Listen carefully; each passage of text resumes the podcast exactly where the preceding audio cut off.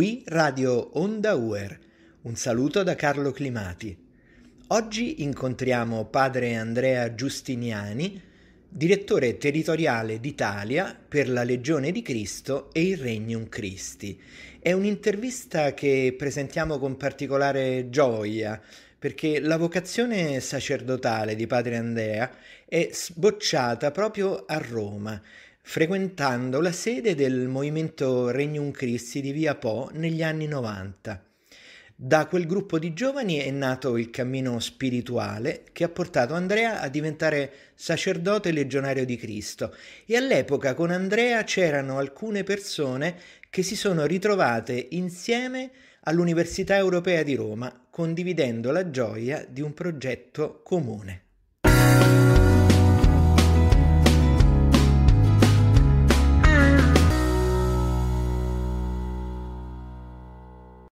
Padre Andrea, come nasce la sua vocazione eh, di sacerdote nei Legionari di Cristo?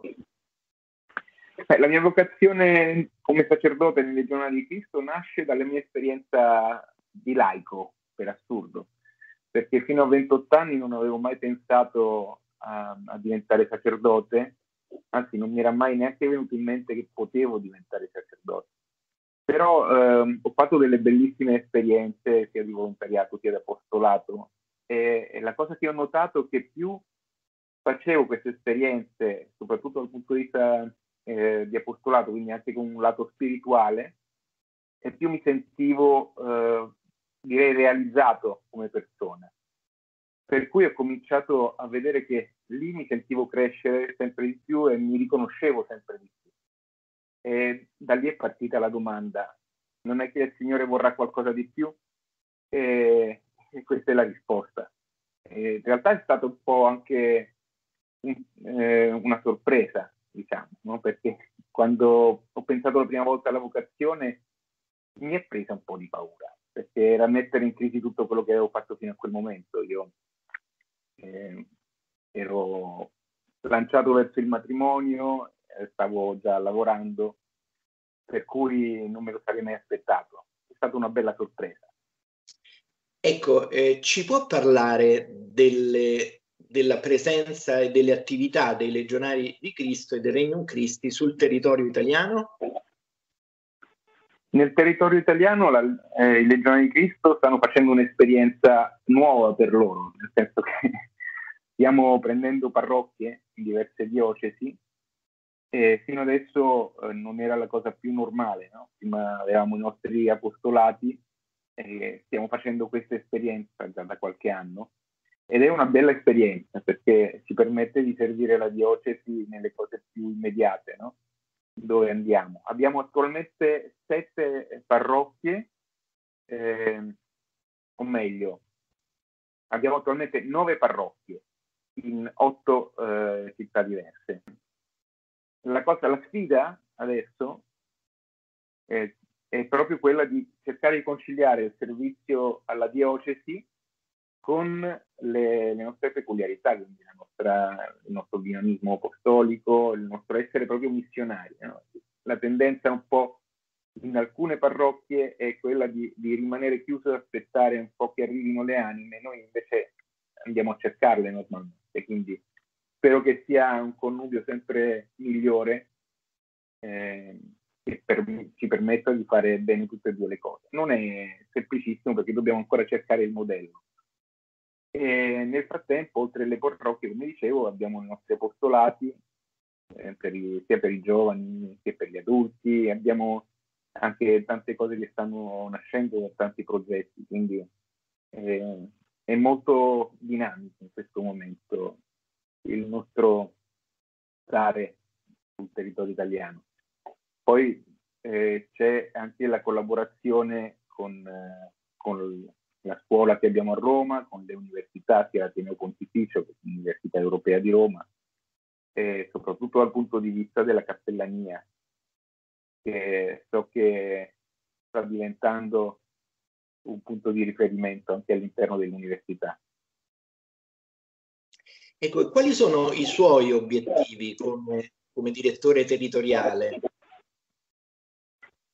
Beh, il mio obiettivo, lo accennavo prima, è un po' la quadratura del cerchio tra, tra il modo di, di lavorare per la diocesi, senza però dimenticare eh, quello che siamo noi, no? Come legionari, come carisma, e riuscire a, a dare, sì, perché tante volte eh, non è facile conciliare la vita eh, di una parrocchia normale, con la catechesi, con eh, eh, tutte le attività, i sacramenti, con il dinamismo apostolico che normalmente si caratterizza, no?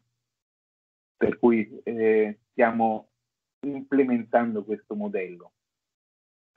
E, ci sono dei, dei progetti molto interessanti anche che andrebbero istituzionalizzati.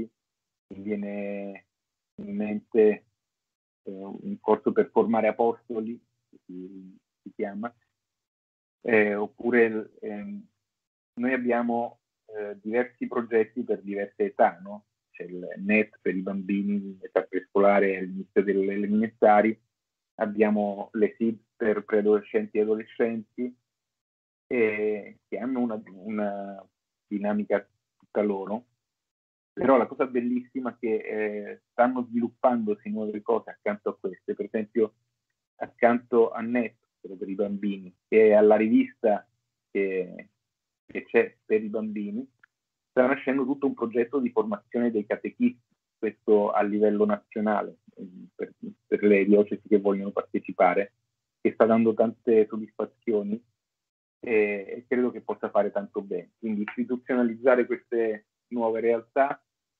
ehm, e far conoscere anche il lato, il lato più sconosciuto forse dei, dei legionari, e anche quello di servizio al, come dicevo prima, alle parrocchie più, più popolari, no? Non siamo, eh, non siamo conosciuti da quel punto di vista, ma abbiamo avuto anche per anni una prelatura in Messico, in una zona eh, abbastanza povera, e quindi riusciamo bene o male a, a, a dare un servizio anche in, quel, in quell'ambito. Sono tutte cose che si conoscono poco, però che sono già una realtà. Ecco, lei eh, che cosa pensa della vocazione laicale? Eh, io sono diventato poco credibile quando sono entrato in seminario, ma sono sempre stato convinto che, che il cambio vero della società lo fanno i laici, tanti. Si può essere santi, si deve essere santi anche come laici. Che significa essere santi come laici? Significa vivere da cristiani normalmente, eh, senza aver paura di testimoniare eh, quello che si crede. Fondamentalmente quello che si crede è che c'è questo Dio che ci ama, quindi si testimonia con l'allegria, con, con la semplicità, con la voglia di vivere.